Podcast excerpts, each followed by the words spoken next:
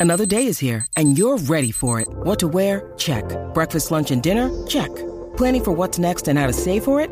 That's where Bank of America can help.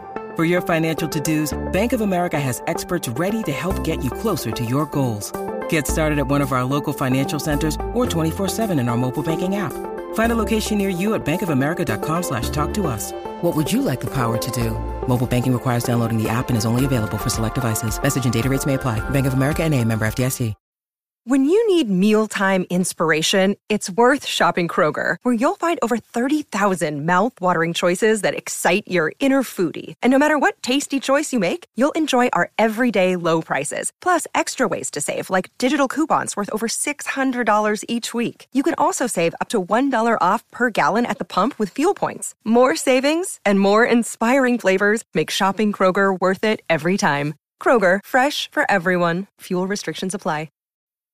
Think you know the Brooks Ghost? Think again. Introducing the all new, better than ever Ghost 16. Now with nitrogen infused cushioning for lightweight, supreme softness that feels good every step, every street, every single day. So go ahead, take your daily joyride in the all new nitrogen infused Ghost 16. It'll turn your everyday miles into everyday endorphins. Let's run there. Head to brooksrunning.com to learn more.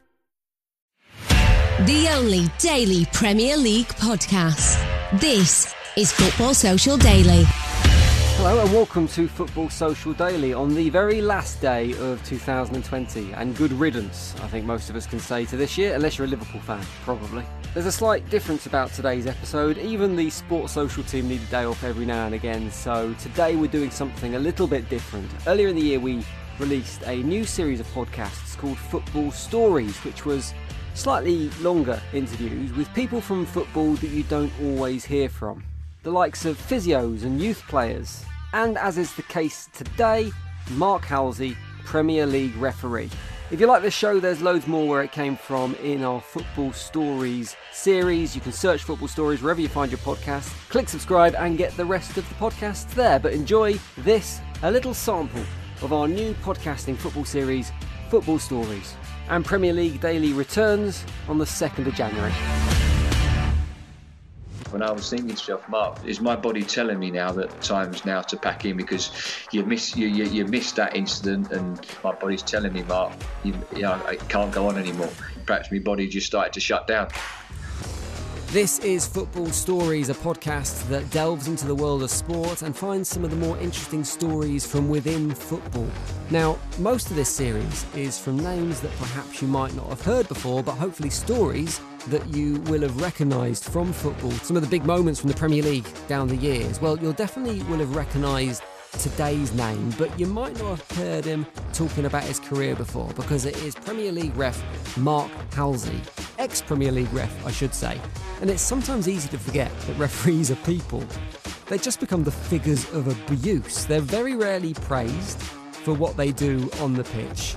And I thought it would be great to get the view of a referee about his time in the game, particularly a referee who spent 14 years as a fixture in the Premier League.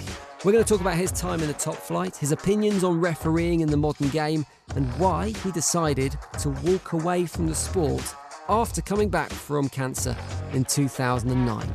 Mark Halsey is the referee.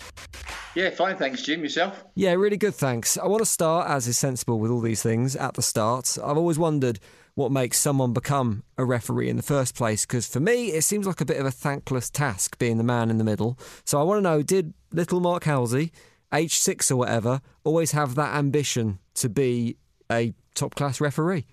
Absolutely not, Jim. Uh, always wanted, always wanted to be a player. Always wanted to do well as a player. I remember starting out at, in my school junior team as a centre midfield, and uh, in, in my first ever game, uh, I knew I wasn't going to be an outfield player. Um, so I was in the next game promptly put in goal, and that's where I stayed all, all, through my school term, playing in goals. Loved it playing in goal. I played, it, you know, in a, in a Saturday and Sunday team, junior team. Um, we had a good, we had a good side. I remember playing for our team called Walnut Wanderers, and then we changed our name to Hatfield. I had some great times. Got picked up uh, in my early days at uh, with, with Tottenham. I was there till I was 16, and then was uh, released wasn't giving it 100%. I wasn't sure if that's what I wanted to do. Mm. Drifted out of um, football and then back into uh, back into non-league. Do you think that gives uh, you that kind of experience? I mean, compared to someone like me, for example, having played at a reasonable standard till 16 gives you a little bit of insight into the game. Do you think that helps you in how you manage a game when you became a professional get referee? That understanding of how it works on the pitch.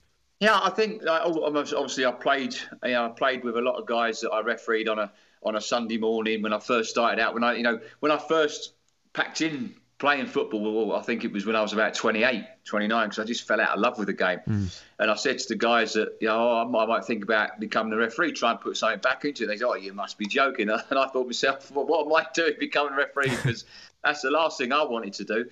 So it, it, it was quite easy for me because all, all, all, you know, a lot of the guys I played with, played against, I was then refereeing them on a Sunday morning in the Welwyn Hatfield Sunday League, and then again in the in the Herts County League on on a Saturday where I began my career.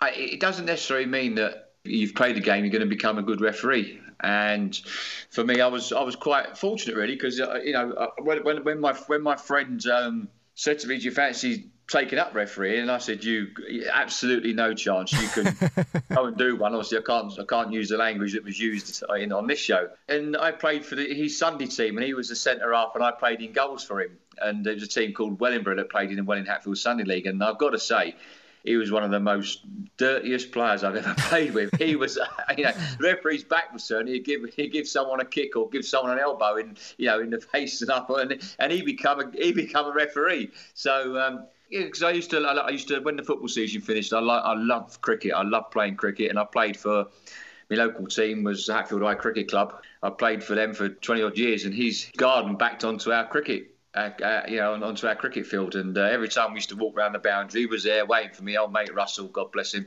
he's no longer with us. Unfortunately COVID got the better of him, which was very unfortunate, and lost a dear friend. But he always used to go, "Come on, Mark, blah, blah, blah. Why, come on, take up refereeing. I think you'll be okay." So I thought about it this one particular summer, and I thought, you know what? I said to him, "Yes, I, I will. I will take it up." I said, "But I'm not taking the eight week week course. There's no way on earth am I."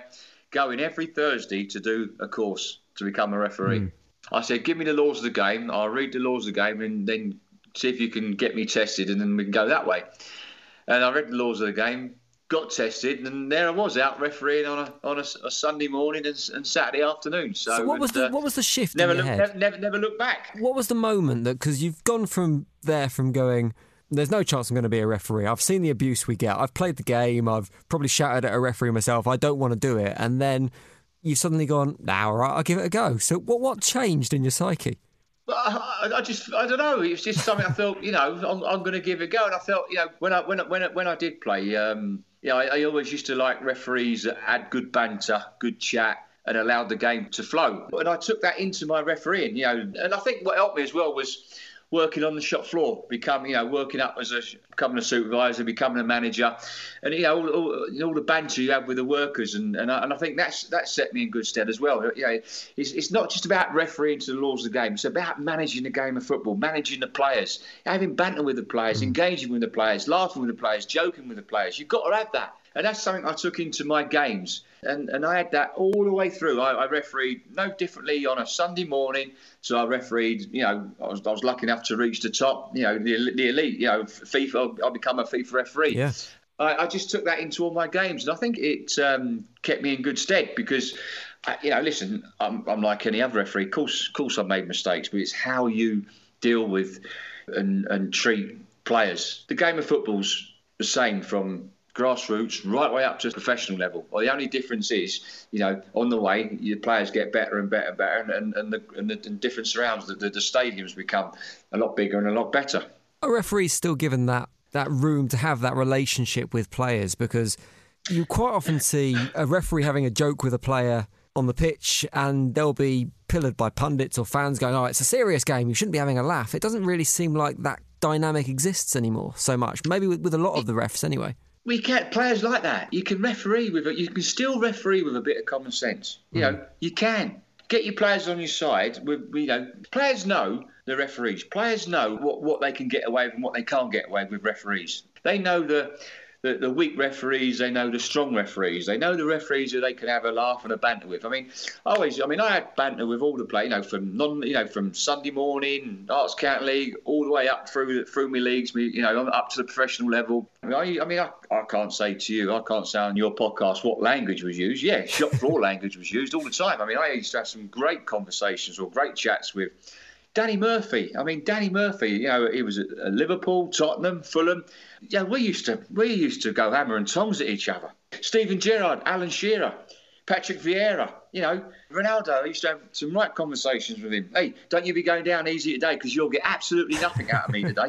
and he'd look at me and he and but he wouldn't go down easy. It's, it's, it's, about doing your homework and, and getting in their heads. And in the tunnels, I used to go along the line and say to players, "Hey, listen, hey, I, yeah, remember remember what you done with me last time? Yeah, you caught me out that time. You won't be getting me this time, hey? You, you know what I mean? Mm. So you you talk with them all the time, and um, you know, refereeing is not a science; it's an art.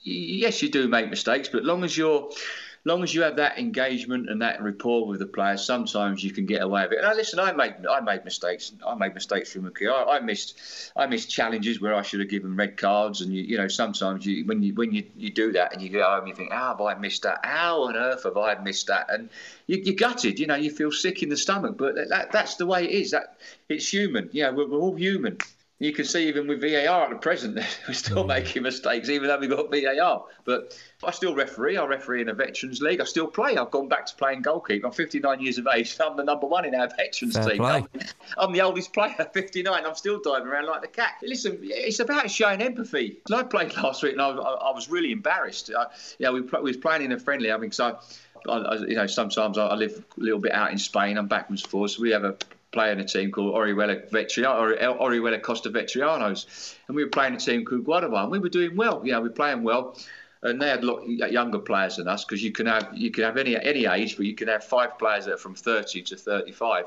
You know, our defence is about an average age of about 45, and then all all these teams have the, their 30s to 35 seems to play play up front, and they're a lot quicker than us. Mm we had this referee on um, on Sunday. I, I, mean, listen, God bless him. He, could, he, he could hardly walk, but he was giving decisions from the halfway line. And this, he gave this decision to to uh, Guardamar, and he gave a, a, deliberate pass back. Now it was a fantastic challenge, a great tackle. So I've come out and dived on the ball, picked the ball up, and he's given a free kick. So okay, he's a referee. You got you know let him have it, and no problem. You don't argue with a, a, a, back pass, what what is the law on a back when someone when a referee gives a free kick for a, a back pass? Indirect free kick, is it? Yeah, indirect free kick. So, you know, can you score from that or can you not? No.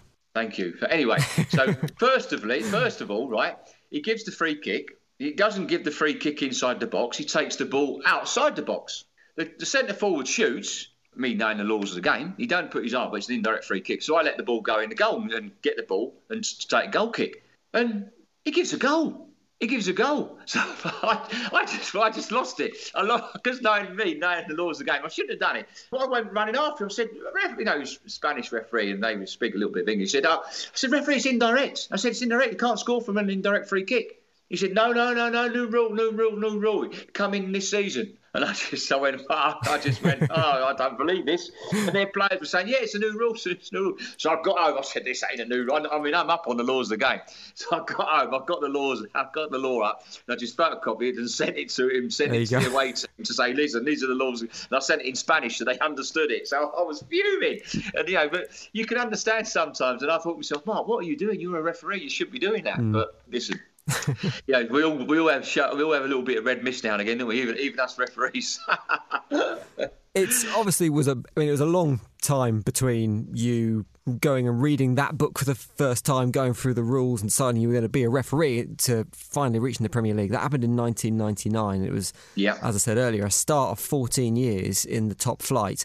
First game, I believe, was Wimbledon I'll versus tell you, Coventry. I'll tell you, Wimbledon Coventry. What was it like stepping out onto the pitch as a one all, one all wasn't it? I, I believe so. Yeah, well, you tell me. did, I get, did I a penalty as well? I think, I think in that game, Coventry. I think. Did you get the same buzz uh, stepping out onto the pitch as a referee as you would have as a player? Do you think? Was it the same experience of kind of? Oh yeah, listen, yeah, you're you're stepping out in in world's number one league, and of course, of course you, have, of course you have nerves.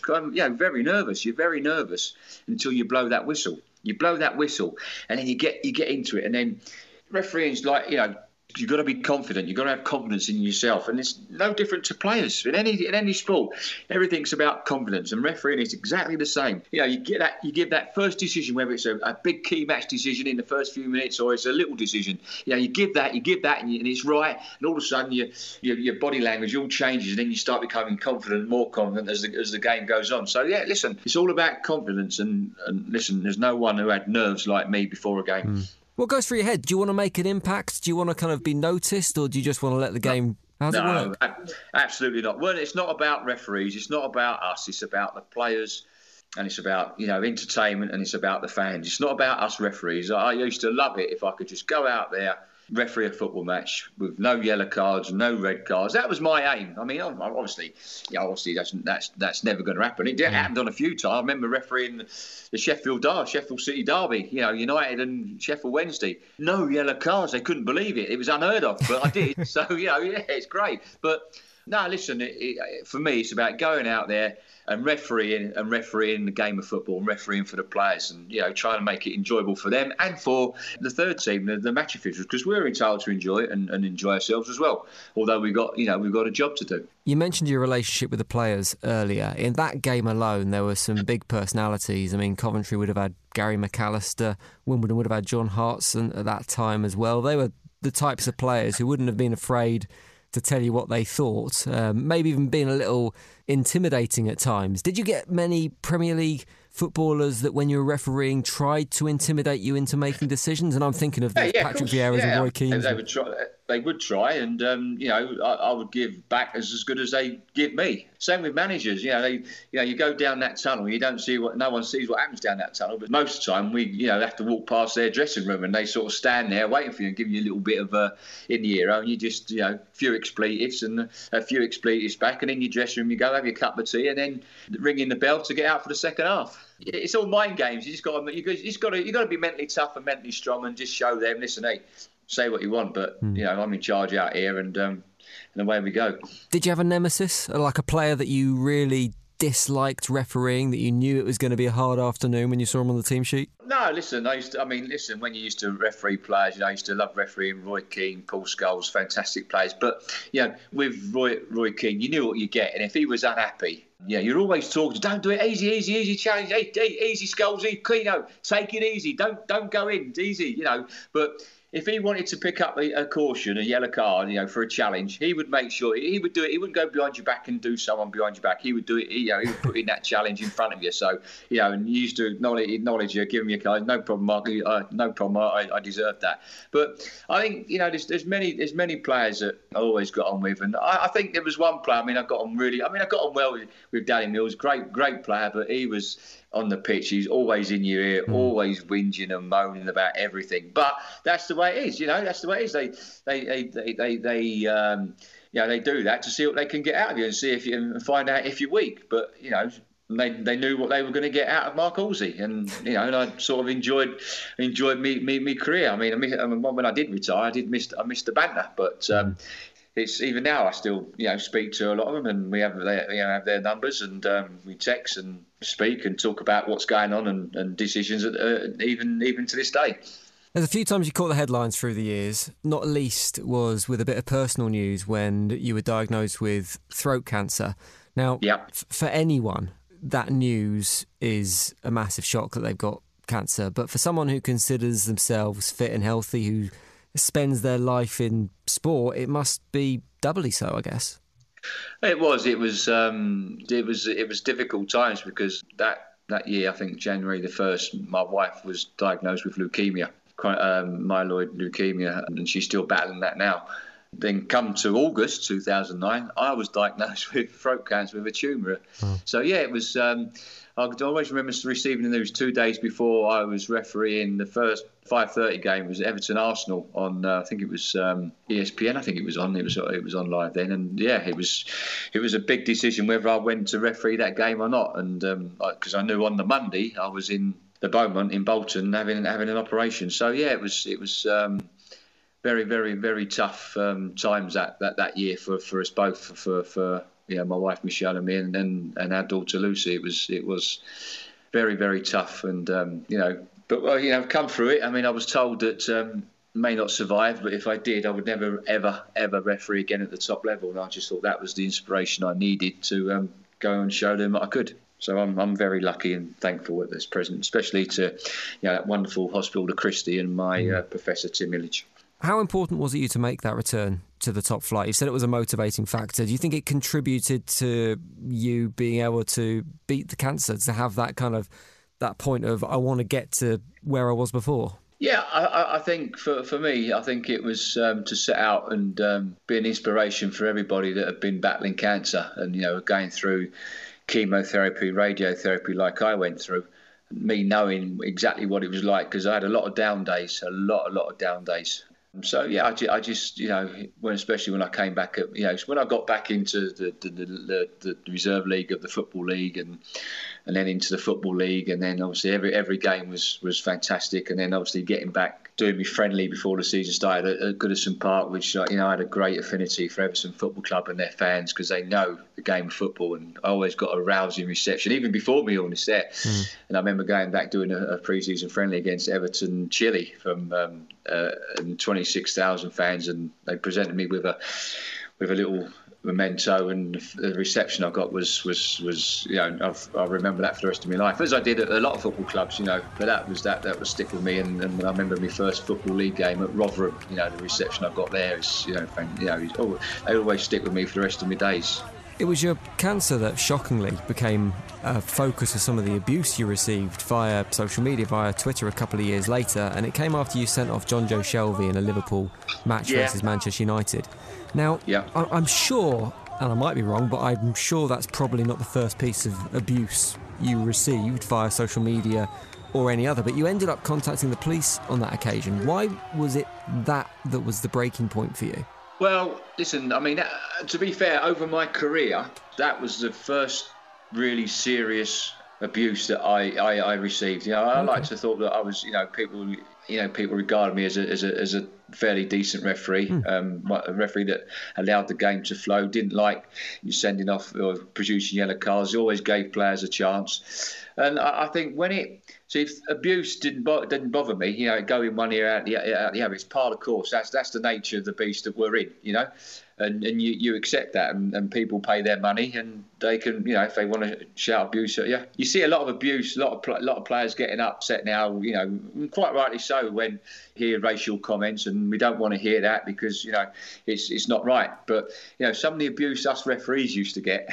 you know, was was way way below the mm. belt, and we but we you know we have to put up with it, and uh, you got to be mentally tough. But when when the abuse when the abuse is directed at then my, my young daughter, who was four, five years of age, and my wife, mm. who was battling leukemia, then you know that that's when you know you, you draw a line because they got nothing to do with this. And some things that were said about my my daughter, you you wouldn't believe. You would not believe some of the things that were said about my daughter an innocent an innocent little girl, and you, you wouldn't believe what they wanted to do to her. So you, you we'll leave that at that. You can mm. you can use your imagination. Yeah, I think anyone who's a parent can probably see exactly where you're coming from and can understand yeah. where you're coming from as well.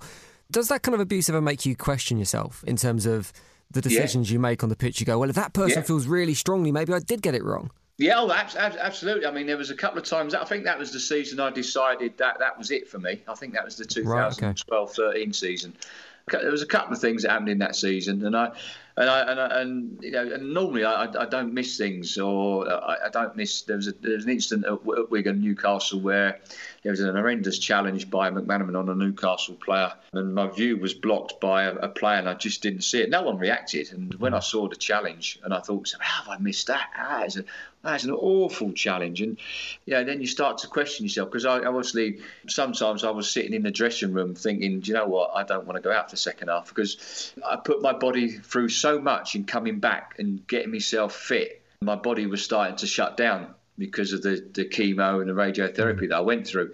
And I was in and I was questioning myself and I was thinking to myself, Mark, is my body telling me now that time's now to pack in because you miss you, you, you missed that incident and I missed another incident and you, you start questioning yourself mentally and you're thinking, do you know what? I think perhaps this is this is it for me. I think my body's telling me something. My body's telling me, Mark, you, you know, it can't go on anymore. You know, the rigorous training regime we have to put in, and obviously with, with what I'd gone through with, mm. with my treatments, and um, perhaps my body just started to shut down.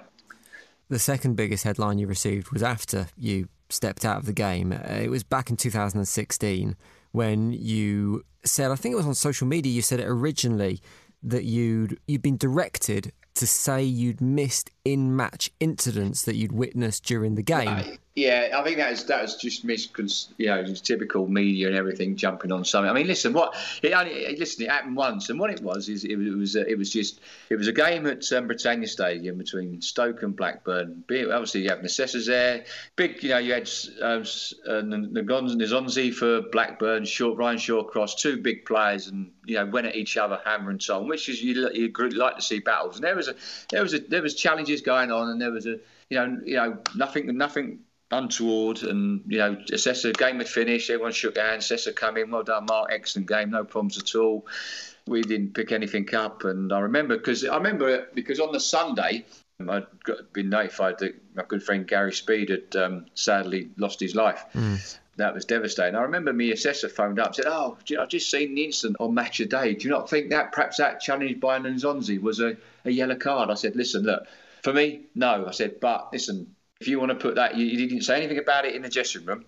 But if you want to put that in your report, I don't care because what happened with with, with Gary, uh, that was it. I, I wasn't bothered. So, mm. listen, we had we had we had the meeting. It was a difference of opinion. My, my the, the, management come to me and said, look, look, watch this. I believe this challenge here is a red card. I said, well, I I don't. He said, but I do. And and that and, and that's all it was. He said, well, that, that's a red card challenge. You need to inform inform the FA, and that and that was it. It was a difference of opinion, and uh, my only regret on that day was that I should have been stronger, and I should have just said, "No, I'm not changing from what I, you know, I'm not re-refereeing the game. I should, I should have been stronger." So I blame myself that day. That's all it was. Mm. In any walk of life, if if your manager tells you to do something, you have to do it. You have to do it, and that and that's all it was, and that's all it was.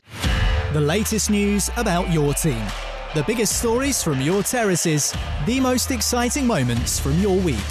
Forget the clickbaits and listen to real fans bringing you real news every single day from the Premier League. Listen and subscribe now wherever you find your podcasts by searching Football Social Daily. I suppose that is the challenge of a referee, isn't it? On one part, you're there to to make sure the rules are obeyed, but on the other hand, you just need to make sure it's kind of fair. And I guess that's where what you say about you referee with common sense that kind of comes into play. Jim, just let me um, uh, you know give you a yellow card there. It's, it's the laws of the game, okay, not the rules. Sorry. yeah, listen.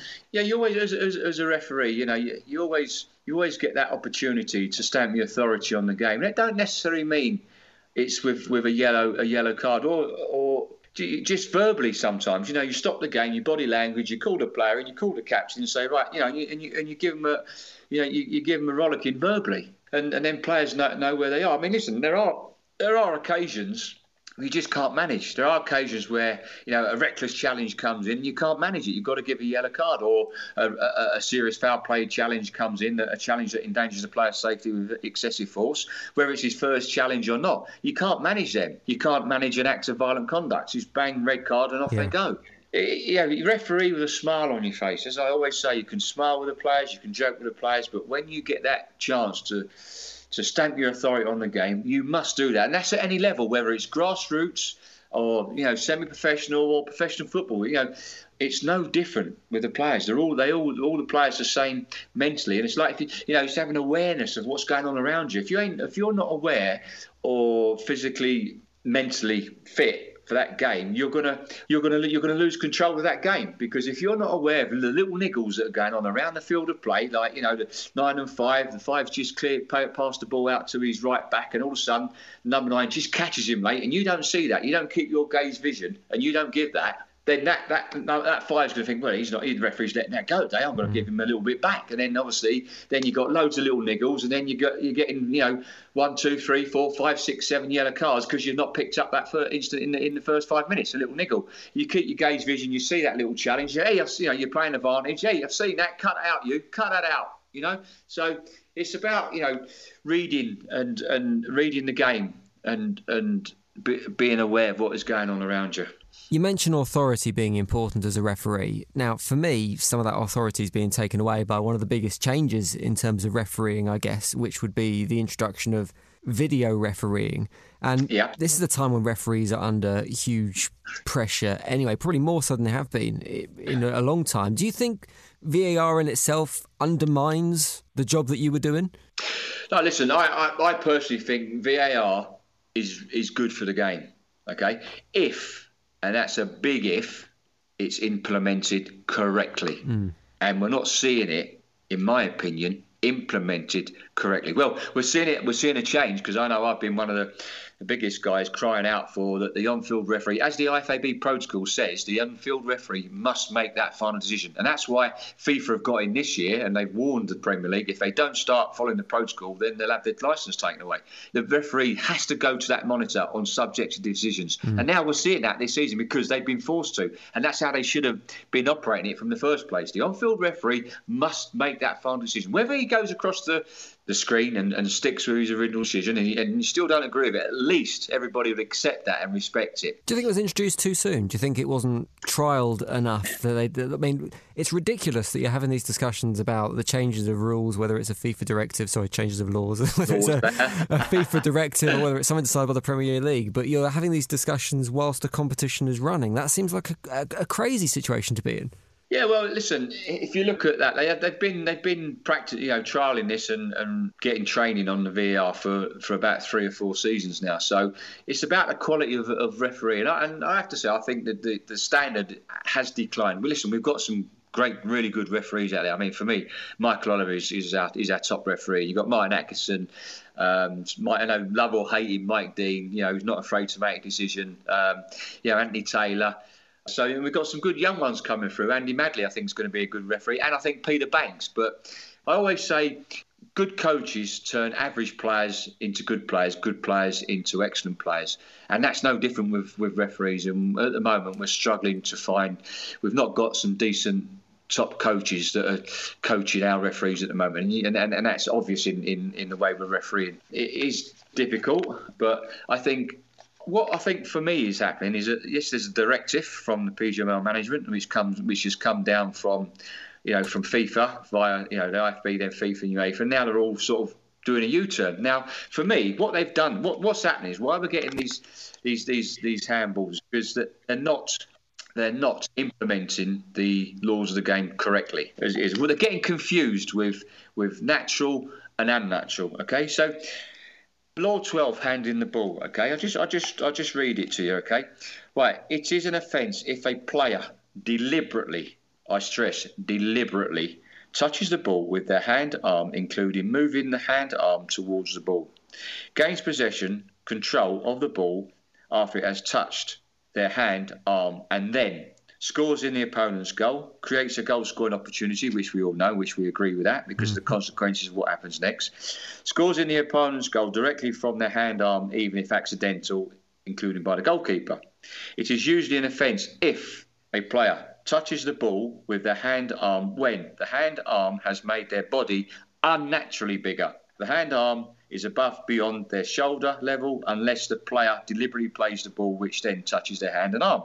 The above offences apply even if the ball touches a player's hand or arm directly from head or body, including the foot of another player who is close. Okay, so then it goes on to say, except for the above offences, it is not an offence if the ball touches a player's hand or arm directly from the player's own, own head or body, including foot, directly from head or body, including foot of another player who is in close proximity if the hand and arm is closed and the body then does not make the body unnaturally bigger. So that, that's the law. That's the law yeah. 12, handling the ball. Okay.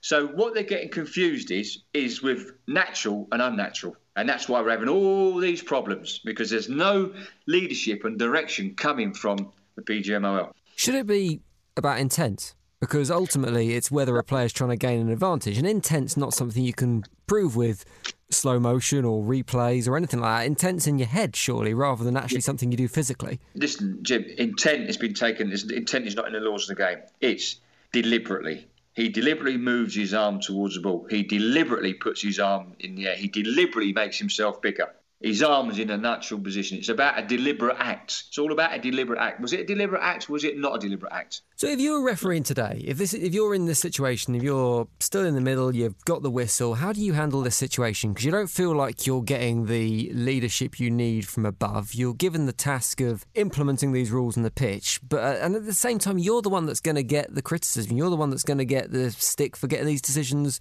arguably wrong. I've got a lot of sympathy for the referees because it's not their fault. They're just carrying out orders, like I said to you earlier on. What their manager tells them, they have to do. But they could still go to that monitor. As soon as they get told to go to that monitor, then they're, they're, they're, they're feeling, oh, we've got this wrong, I've got this wrong. So they're they're looking. So what? You can look at that. You know, you keep looking, looking, looking, looking, and it's in slow motion. Now they've got to be looking at, at the monitor in real time. So if you slow things down, you can make it look like violent conduct. You can make it look like a red card challenge. You could make it look like it's handball. But I would like to see them go across it. I'd, I'd love, love to see. I know, I know some of the referees. I know they didn't want to give those decisions. You talk a lot of sense, Mark, and you talk with a lot of passion as well. Would you like to be involved in a official capacity in helping shape the way the game Jim, is managed? Jim, absolutely, absolutely, absolutely. But unfortunately, um, you know, didn't leave on good terms with with, with the management. So, um, but listen, that's gone. You know, it's about it's about today. It's about improving and the de- development of, of referees today. Not what happened six six years ago, but but now. You know, everybody deserves a second chance. Um, but I, I, enjoy what I do now with. Um, you know, with, with my newspaper columns and and my ref lounge and mm. keys to football. You know, we do a ref watch every Monday now to counteract um, ref watch on, on Sky because uh, you know, much as I respect um, Dermot Gallagher, he does come out with some nonsense. Always enjoy hearing your thoughts and reading your words, Mark. You are one of the uh, voices of reason uh, when it comes to refereeing. Any regrets when you look back on your career? Anything you wish you'd done differently?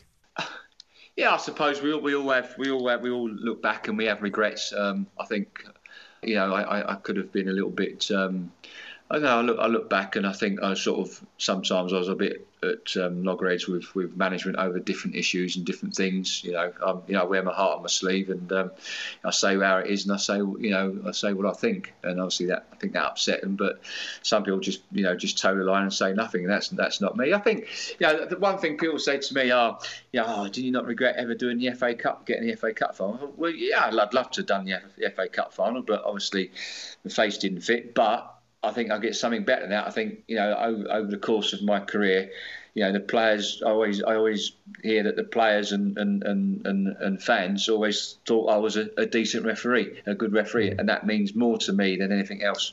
If you're going to pick one moment, I want you to imagine that on the wall of your office there's an empty frame at the moment, and you can snapshot one moment from your career and stick it in that empty frame to remind you of the pinnacle, the highlight. What would be in that frame? I don't know. Listen, I've, I've had some great memories. Um, made some wonderful friends who I'm still friendly with now. Um, you know, through through through visit, you know refereeing on the Premier League um, many years. Um, I, I, think I think if I look if I look back, I think the day I stepped out, um, the 2011-12 season, I think it was uh, the uh, Wigan Blackpool. I think it was 2011 My first game back in the Premier League. Mm. Well, when I was told I would never ever referee at that level again, and the reception I got was was fantastic. And stepping out on that pitch and having my boss um, Keith Hackett there, and my uh, my family, my wife and daughter, and the professor that saved Professor Tim Illidge that saved my life. I think that was. I look back on that and I think, yeah, that was that was fantastic. That was that was my that was my magic moment. You know, coming back and refereeing at the highest level. Brilliant moment, brilliant achievement, Mark. It's been an absolute joy to speak to you. Really appreciate your time today, and and good luck with whatever comes next. Thanks very much. All the best, Jim. Good to talk to you. Great chat, and what a nice fella Mark Halsey is as well. Almost makes me feel guilty for abusing referees shouting at my TV all those years. Almost. You can check out the other shows in this series if you haven't done so already. You can hear my conversations with people like the Arsenal physios Gary and Colin Lewin, the man behind many of Manchester United's terrace chants, Pete Boyle. And there's a really cool chat with a guy called Kieran Maguire on this series as well. He's the guy behind Price of Football and we talk about some of the murkier dealings in football finance. A really interesting chat. Make sure you click subscribe now. You'll get all those shows whenever they're published, along with season two, which should be out in the new year. But for now, thank you for listening. This was Football Stories. Football Stories is a sports social production and part of the Sports Social Podcast Network.